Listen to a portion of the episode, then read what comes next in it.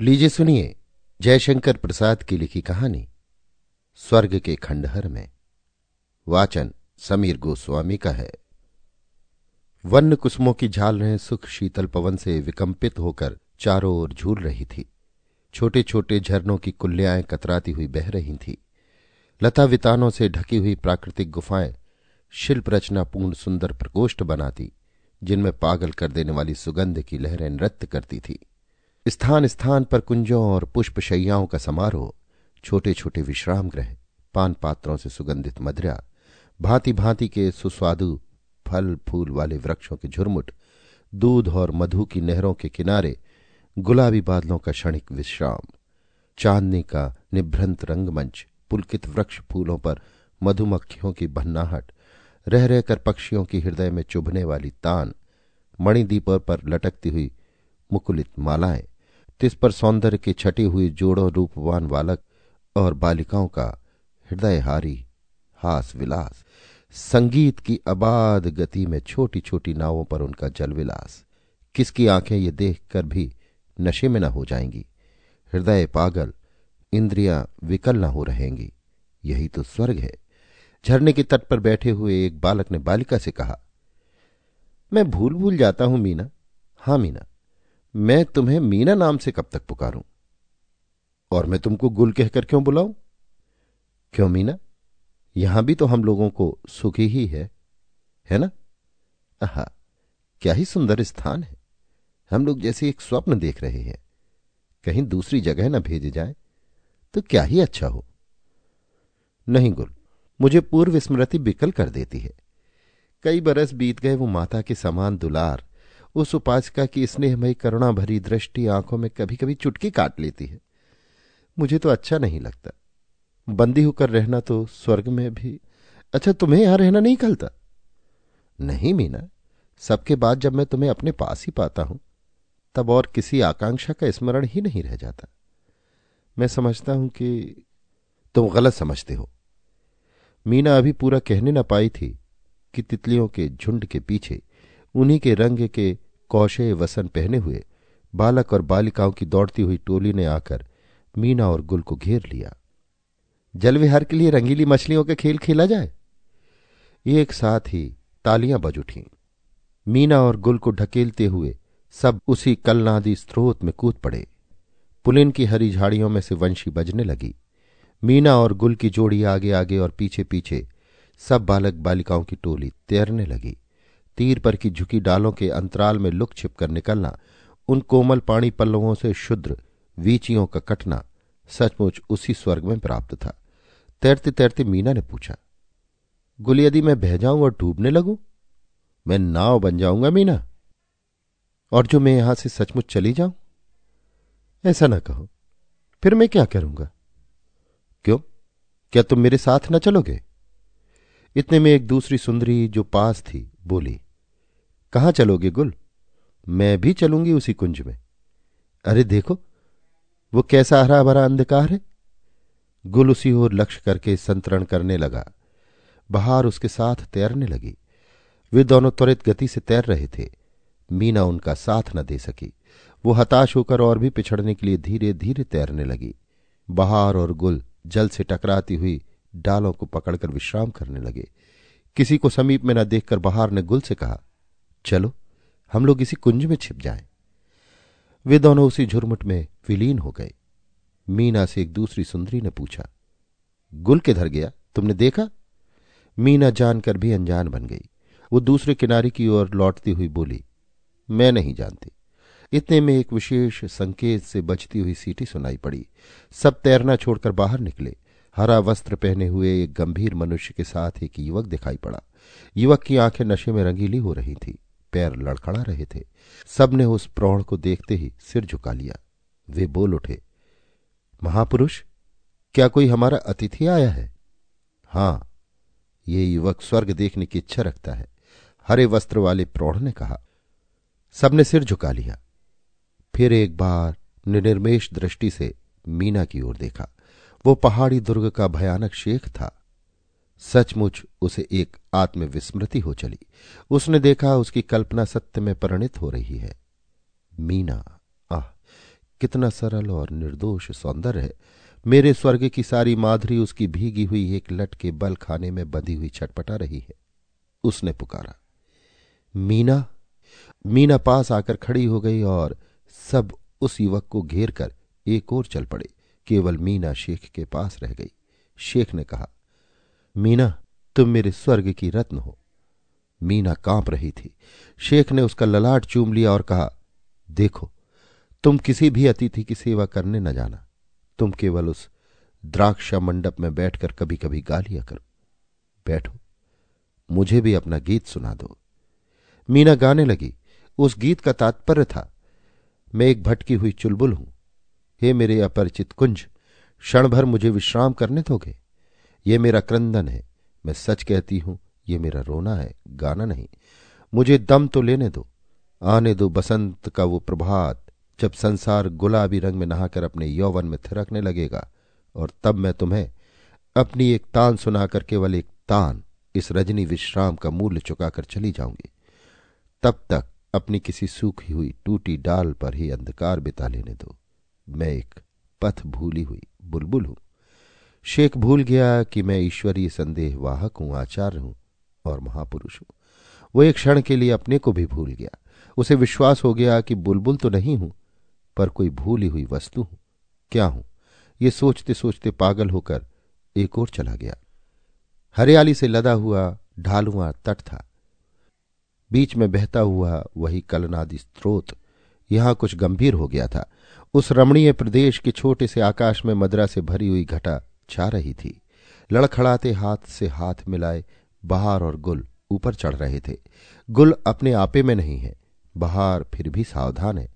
वो सहारा देकर उसे ऊपर ले आ रही है। एक शिलाखंड पर बैठे हुए गुल ने कहा, प्यास लगी है। बहार पास के विश्राम गृह में गई, पान पात्र भर लाई। गुल पीकर मस्त हो रहा था। बोला, बहार, तुम बड़े वेग से मुझे खींच रही हो। संभाल सकोगी? देखो मैं गिरा। गुल बहार की गोद में सिर रखकर आँखें बंद किए पड़ा रहा। उसने बहार के यौवन की सुगंध से घबरा कर आँखें खोल दी। उसके गले में हाथ डालकर बोला, ले चलो, मुझे कहाँ ले चलती हो? बहार उस स्वर्ग की अप्सरा थी। विलासनी बहार एक तीव्र मदरा प्याली थी। मकरंद भरी वायु का झकोर आकर उसमें लहर उठा देता है। वो रूप का उर्मिल सरोवर गुल उन्मत्त था। बहार ने हंसकर पूछा ये स्वर्ग छोड़कर कहाँ चलोगे? कहीं दूसरी जगह, जहाँ हम हो और तुम। क्यों? यहाँ कोई बाधा है? सरल गुल ने कहा, बाधा? यदि कोई हो, कौन जाने? कौन? मीना? जिसे समझ लो। तो तुम उसकी उपेक्षा करके मुझे केवल मुझे ही नहीं, ऐसा ना कहो। बाहर के मुँह पर हाथ रखते हुए गुल ने कहा ठीक इसी समय नवागत युवक ने वहाँ आकर उन्हें सचेत कर दिया। बहार ने उठकर उसका स्वागत किया। गुल ने अपनी लाल लाल आँखों से उसको देखा। वो उठ न सका। केवल मद भरी अंगड़ाई ले रहा था। बहार ने युवक से आज्ञा लेकर प्रस्थान किया। युवक गुल के समीप आकर बैठ गया और उसे गंभीर दृष्टि से देखने लगा। गुल ने अभ्यास के अनुसार कहा, स्वागत अतिथि। तुम देव कुमार आह, तुमको कितना खोजा मैंने। देव कुमार कौन देव कुमार हाँ हाँ स्मरण होता है। पर वो विशैली पृथ्वी की बात क्यों स्मरण दिलाते हो? तुम मृत्युलोक के प्राणी, भूल जाओ उस निराशा और अभावों की सृष्टि को। देखो आनंद निकेतन, स्वर्ग का सौंदर्य। देवकुमार देवकुमार तुमको भूल गया। तुम भीमपाल के वंशधर हो। तुम यहाँ बंदी हो, मूर्ख हो तुम। जिसे तुमने स्वर्ग समझ रखा है, वो तुम्हारे आत्मविस्तार की सीमा है। मैं केवल तुम्हारे ही लिए आया हूँ। तो तुमने भूल की। मैं यहाँ बड़े सुख से हूँ। बाहर को बुलाऊं, कुछ खाओ पियो। कंगाल, स्वर्ग में भी आकर व्यर्थ समय नष्ट करना। संगीत सुनोगे? युवक हताश हो गया। गुल ने मन में कहा, मैं क्या करूँ? सब मुझसे रूठ जाते हैं। कहीं सहृदयता नहीं। मुझसे सब अपने मन की कराना चाहते हैं। जैसे मेरे मन नहीं, हृदय नहीं है। प्रेम आकर्षण, वो स्वर्गीय प्रेम में भी चलन, बाहर तिनक कर चली गई। मीना, ये पहले ही हट रही थी। तो फिर क्या जलन ही स्वर्ग है? गुल को उस युवक के हताश होने पर दया आ गई। ये भी स्मरण हुआ कि वो अतिथि है। उसने कहा, कहिए आपकी क्या सेवा करूँ? मीना का गान सुनिएगा? वो स्वर्ग की रानी है। युवक ने कहा, चलो। द्राक्ष मंडप में दोनों पहुँचे। मीना वहाँ बैठी हुई थी। गुल ने कहा, अतिथि को अपना गान सुनाओ। एक निश्वास लेकर वही बुलबुल का संगीत सुनाने लगी। युवक की आँखें सजल हो गई। उसने कहा, सचमुच तुम स्वर्ग की देवी हो। नहीं अतिथि, मैं उस पृथ्वी की प्राणी हूँ, जहाँ कष्टों की पाठशाला है, जहाँ का दुख इस स्वर्ग सुख से भी मनोरम था, जिसका अब कोई समाचार नहीं मिलता। मीना ने कहा, तुम उसकी एक करुण कथा सुनना चाहो। तो मैं तुम्हें सुनाऊं। युवक ने कहा, सुनाइए। मीना ने कहा, युवक कहने लगा, बहाली, गांधार, कपिशा और उद्यान मुसलमानों के भयानक आतंक में काँप रहे थे। गांधार के अंतिम आर्य नरपति भीमपाल के साथ ही शाही वंश का सौभाग्य अस्त हो गया। फिर भी उनके बचे हुए वंशधर उद्यान के मंगली दुर्ग में, सुवास्तु की घाटियों में पर्वतमाला, हिम और जंगलों के आवरण में अपने दिन काट रहे थे। वे स्वतंत्र थे। देवपाल एक साहसी राजकुमार था। वो कभी कभी पूर्व गौरव का स्वप्न देखता हुआ सिंधु तट तक घूमा करता।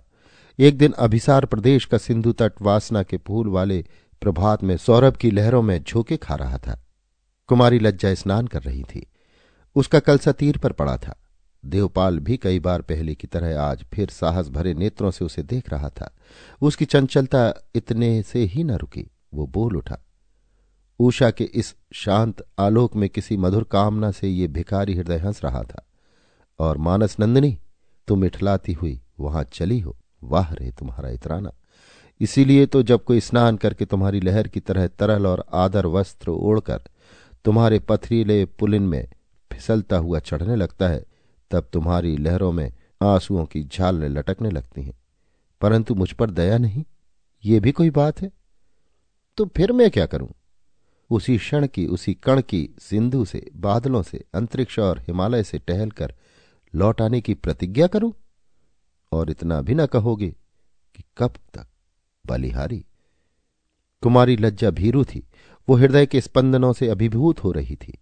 शुद्र बीचियों के सदृश्य कांपने लगी। वो अपना कलसा भी न भर सकी और चल पड़ी। हृदय में गुदगुदी के धक्के लग रहे थे। उसके भी यौवन काल के स्वर्गीय दिवस थे। फिसल पड़ी। धृष्ट युवक ने उसे संभालकर अंक में ले लिया। कुछ दिन स्वर्गीय स्वप्न चला। चलते हुए प्रभात के समान तारा देवी ने वो स्वप्न भंग कर दिया। तारा अधिक रूप शालिनी कश्मीर की रूप माधुरी थी। देवपाल को कश्मीर से सहायता की भी आशा थी। हतभाग्नि लज्जा ने कुमार सुदान की तपोभूमि में अशोक निर्मित विहार में शरण ली। वो उपासिका भिक्षुणी, जो कहो, बन गई। गौतम की गंभीर प्रतिमा के चरण तल में बैठकर उसने निश्चय किया, सब दुख है, सब क्षणिक है, सब अनित्य है। सुवास्तु का पुण्य सलील उस व्यथित हृदय की मलिनता को धोने लगा। वो एक प्रकार से रोग मुक्त हो रही थी। एक सुनसान रात्रि थी। स्थविर धर्म भिक्षु थे नहीं।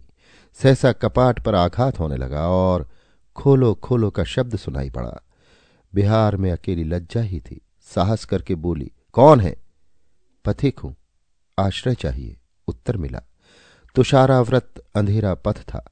हिम गिर रहा था। तारों का पता नहीं, भयानक शीत और निर्जन निश्चित। भला ऐसे समय में कौन पथ पर चलेगा? वातायन का पर्दा हटाने पर भी उपासिका लज्जा झाँक कर न देख सकी कि कौन है। उसने अपनी कुभावनाओं से डरकर पूछा, आप लोग कौन हैं? आहा, तुम उपासिका हो। तुम्हारे हृदय में तो अधिक दया होनी चाहिए। भगवान की प्रतिमा की छाया में दो अनाथों को आश्रय मिलने का पुण्य दे। लज्जा ने अर्गला खोल दी। उसने आश्चर्य से देखा, एक पुरुष अपने बड़े लबादे में आठ नौ बरस के बालक और बालिका को लिए भीतर आकर गिर पड़ा। तीनों मुमूर्ष हो रहे थे। भूख और शीत से तीनों विकल थे। लज्जा ने कपाट बंद करते हुए अग्नि धधकाकर उसमें कुछ गंध द्रव्य डाल दिया। एक बार द्वार खुलने पर जो शीतल पवन का झोंका घुस आया था, वो निर्बल हो चला। अतिथि सत्कार हो जाने पर लज्जा ने उसका परिचय पूछा। आगंतुक ने कहा, मंगली दुर्ग के अधिपति देवपाल का मैं भ्रत हूँ। जगद्दाहक चंगेज खां ने समस्त गांधार प्रदेश को जलाकर लूटपाट कर उजाड़ दिया और कल ही इस उद्यान के मंगली दुर्ग पर भी उन लोगों का अधिकार हो गया। देवपाल बंदी हुए। उनकी पत्नी तारा देवी ने आत्महत्या की। दुर्गपति ने पहले ही मुझसे कहा था कि इस बालक को अशोक विहार में ले जाना। वहाँ की एक उपास का लज्जा इसके प्राण बचा ले तो कोई आश्चर्य नहीं। ये सुनते ही लज्जा की धमनियों में रक्त का तीव्र संचार होने लगा। शीताधिक में भी उसे स्वेद आने लगा। उसने बात बदलने के लिए बालिका की ओर देखा। आगंतुक ने कहा, ये मेरी बालिका है, इसकी माता नहीं है। लज्जा ने देखा, बालिका का शुभ्र शरीर मलिन वस्त्र में दमक रहा था। नासिका मूल से कानों के समीप तक भ्रू। युगल की प्रभाव शालिनी रेखा और उसकी छाया में दो उनीदे कमल संसार से अपने को छिपा लेना चाहते थे। उसका विरागी सौंदर्य शरद के शुभ्र घन के आवरण में पूर्णिमा के चंद्र सा आप ही लज्जित था। चेष्टा करके भी लज्जा अपनी मानसिक स्थिति को चंचल होने से न संभाल सकी। वो अच्छा आप लोग सो रही है, थके होंगे, कहती हुई दूसरे प्रकोष्ठ में चली गई। लज्जा ने वातायन खोलकर देखा, आकाश स्वच्छ हो रहा था। पार्वत्य प्रदेश के निस्तब्ध गगन में तारों की झिलमिलाहट थी। उन प्रकाश की लहरों में अशोक निर्मित स्तूप की चूड़ा पर लगा हुआ स्वर्ण का धर्मचक्र जैसे हिल रहा था। दूसरे दिन जब धर्म भिक्षु आए तो उन्होंने इन आगंतुकों को आश्चर्य से देखा और जब पूरे समाचार सुने तो और भी उबल पड़े। उन्होंने कहा, राजकुटुंब को यहाँ रखकर क्या इस विहार और स्तूप को भी तुम ध्वस्त कराना चाहती हो? लज्जा, तुमने ये किस प्रलोभन से किया? चंगेज खां बौद्ध है संघ उसका विरोध क्यों करे? स्थविर किसी को आश्रय देना क्या गौतम के धर्म के विरुद्ध है? मैं स्पष्ट कह देना चाहती हूँ कि देवपाल ने मेरे साथ बड़ा अन्याय किया, फिर भी मुझ पर उसका विश्वास था। क्यों था? मैं स्वयं नहीं जान सकी। इसे चाहे मेरी दुर्बलता ही समझ ले, परंतु मैं अपने प्रति विश्वास का किसी को भी दुरुपयोग नहीं करने देना चाहती। देवपाल को मैं अधिक से अधिक प्यार करती थी। और अब भी बिल्कुल निशेष समझकर उस प्रणय का तिरस्कार कर सकूँगी, इसमें संदेह लज्जा ने कहा, लज्जा तो तुम संघ के सिद्धांत से च्युत हो रही हो, इसलिए तुम्हें भी विहार का त्याग करना पड़ेगा। धर्म भिक्षु ने कहा, लज्जा व्यथित हो उठी। बालक के मुख पर देवपाल की स्पष्ट छाया उसे बार बार उत्तेजित करती, और वो बालिका तो उसे छोड़ना ही ना चाहती थी। उसने साहस करके कहा तब यही अच्छा होगा कि मैं भिक्षु होने का ढोंग छोड़कर अनाथों के सुख दुख में सम्मिलित हूँ। उसी रात को वो दोनों बालक बालिका और विक्रम भ्रत को लेकर निस्सहाय अवस्था में चल पड़ी। छद्म वेश में ये दल यात्रा कर रहा था। इसे भिक्षा का अवलंब था। बाहली के गिरिव्रज नगर के भग्र पांथ निवास के टूटे कोने में इन लोगों को आश्रय लेना पड़ा। उस दिन आहार नहीं जुट सका। दोनों बालकों के संतोष के लिए कुछ बचा था, उसी को खिलाकर वे सुला दिए गए। लज्जा और विक्रम, अनाहार से म्रियमाण, अचेत हो गए। दूसरे दिन आग खुलते ही उन्होंने देखा तो वो राजकुमार और बालिका, दोनों ही नहीं, उन दोनों की खोज में ये लोग भी भिन्न भिन्न दिशा को चल दिए। एक दिन पता चला कि केकय के पहाड़ी दुर्ग के समीप कहीं स्वर्ग है, वहाँ रूपवान बालकों और बालिकाओं की अत्यंत आवश्यकता रहती है। और भी सुनोगी, पृथ्वी की दुख का था। क्या करोगी सुनकर? तुम ये जानकर क्या करोगी कि उस उपासिका या विक्रम का फिर क्या हुआ? अब मीना से ना रहा गया। उसने युवक के गले से लिपट कर कहा तो तुम ही वो उपासिका हो? आह, सच कह दो। गुल की आँखों में अभी नशे का उतार था। उसने अंगड़ाई लेकर एक जमाही ली और कहा, बड़े आश्चर्य की बात है। क्यों मीना? अब क्या किया जाए? अकस्मात स्वर्ग के भयानक रक्षियों ने आकर उस युवक को बंदी कर लिया। मीना रोने लगी। गुल चुपचाप खड़ा था। बाहर खड़ी हंस रही थी। सहसा पीछे से आते हुए प्रहरियों के प्रधान ने ललकारा। मीना और गुल को भी। अब उस युवक ने घूम कर देखा। घनी दाढ़ी मूछों वाले प्रधान की आँखों से आँखें मिली। युवक चिल्ला उठा। देवपाल, कौन लज्जा? अरे, हाँ तो देवपाल, इस अपने पुत्र गुल को भी बंदी करो। विधर्मी का कर्तव्य ही आज्ञा देता है। लज्जा ने कहा, ओह! कहता हुआ प्रधान देवपाल सिर पकड़कर बैठ गया। क्षण भर में वो उन्मत्त हो उठा और दौड़कर गुल के गले से लिपट गया। सावधान होने पर देवपाल ने लज्जा को बंदी करने वाले प्रहरी से कहा, उसे छोड़ दो। प्रहरी ने बाहर की ओर देखा। उसका गूढ़ संकेत समझकर वो बोल उठा, मुक्त करने का अधिकार केवल शेख को है। देवपाल का क्रोध सीमा का अतिक्रमण कर चुका था। उसने खड्ग चला दिया। प्रहरी गिरा उधर बाहर हत्या हत्या चिल्लाती हुई भागी। संसार की विभूति जिस समय चरणों में लूटने लगती है, वही समय पहाड़ी दुर्ग के सिंहासन का था। शेख क्षमता की ऐश्वर्य मंडित मूर्ति था। लज्जा, मीना, गुल और देवपाल बंदी वेश में खड़े थे। भयानक प्रहरी दूर दूर खड़े पवन की भी गति जाँच रहे थे। जितना भीषण प्रभाव संभव है, वो शेख के उस सभागृह में था। शेख ने पूछा, देवपाल तुझे इस धर्म पर विश्वास है कि नहीं? नहीं, देवपाल ने उत्तर दिया। तब तुमने हमको धोखा दिया? नहीं, चंगेज के बंदीगृह से छुड़ाने में जब समरखंड में तुम्हारे अनुचरों ने मेरी सहायता की और मैं तुम्हारे उत्कोच या मूल्य से क्रीत हुआ, तब मुझे तुम्हारी आज्ञा पूरी करने की स्वभावतः इच्छा हुई।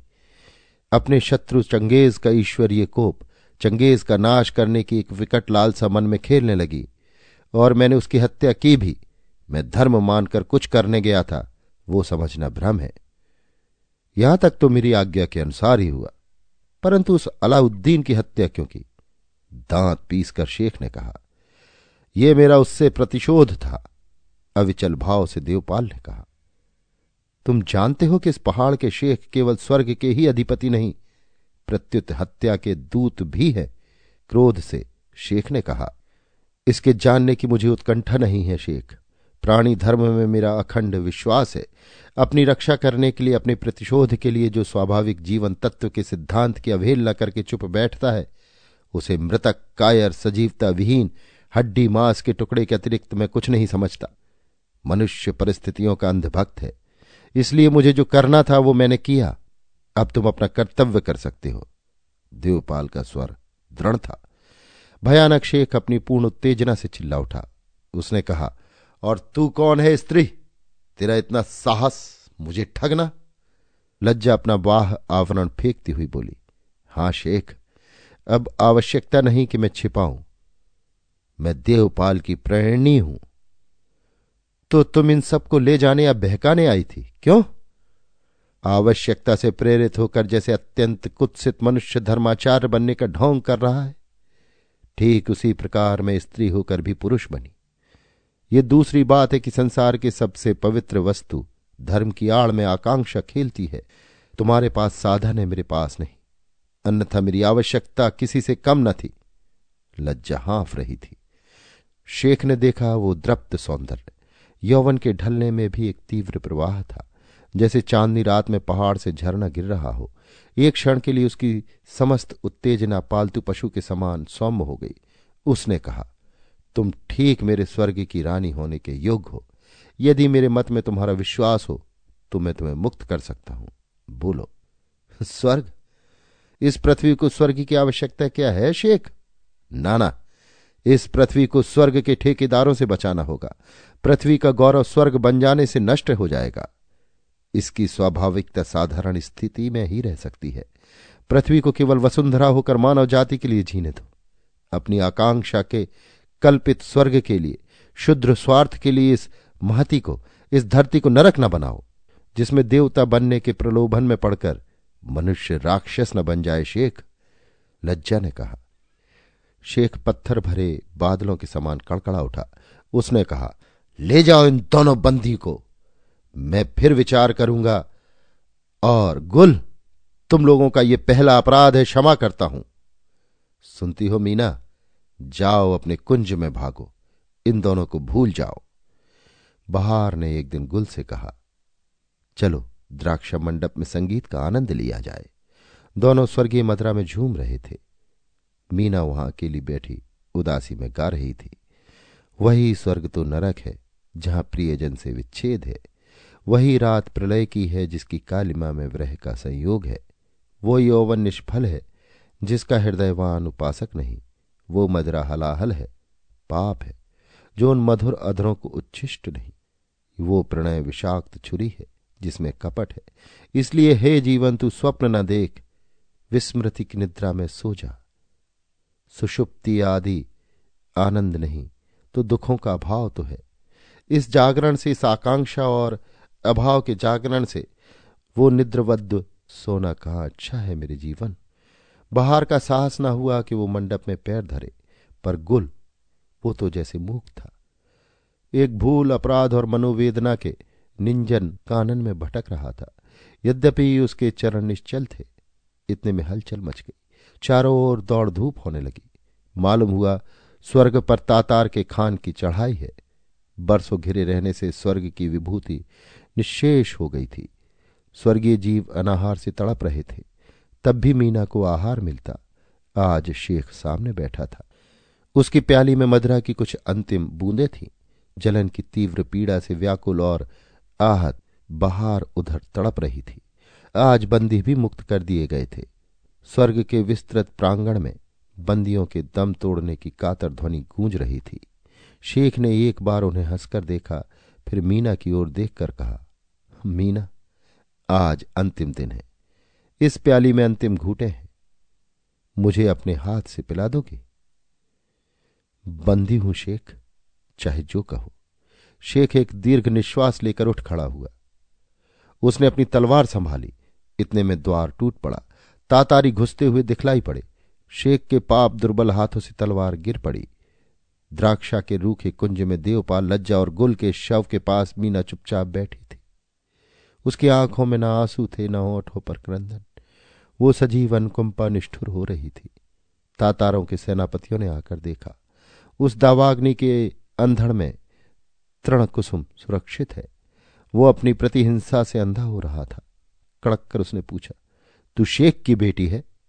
मीना ने जैसे मूर्छा से आँखें खोली। उसने विश्वास भरी वाणी से कहा, पिता, मैं तुम्हारी लीला हूँ।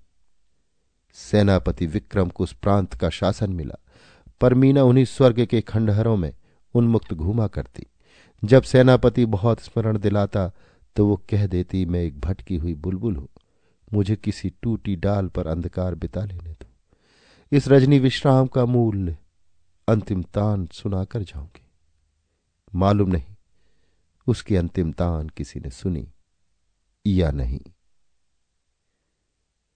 अभी आप सुन रहे थे जयशंकर प्रसाद की लिखी कहानी स्वर्ग के खंडहर में, वाचन समीर गोस्वामी का था।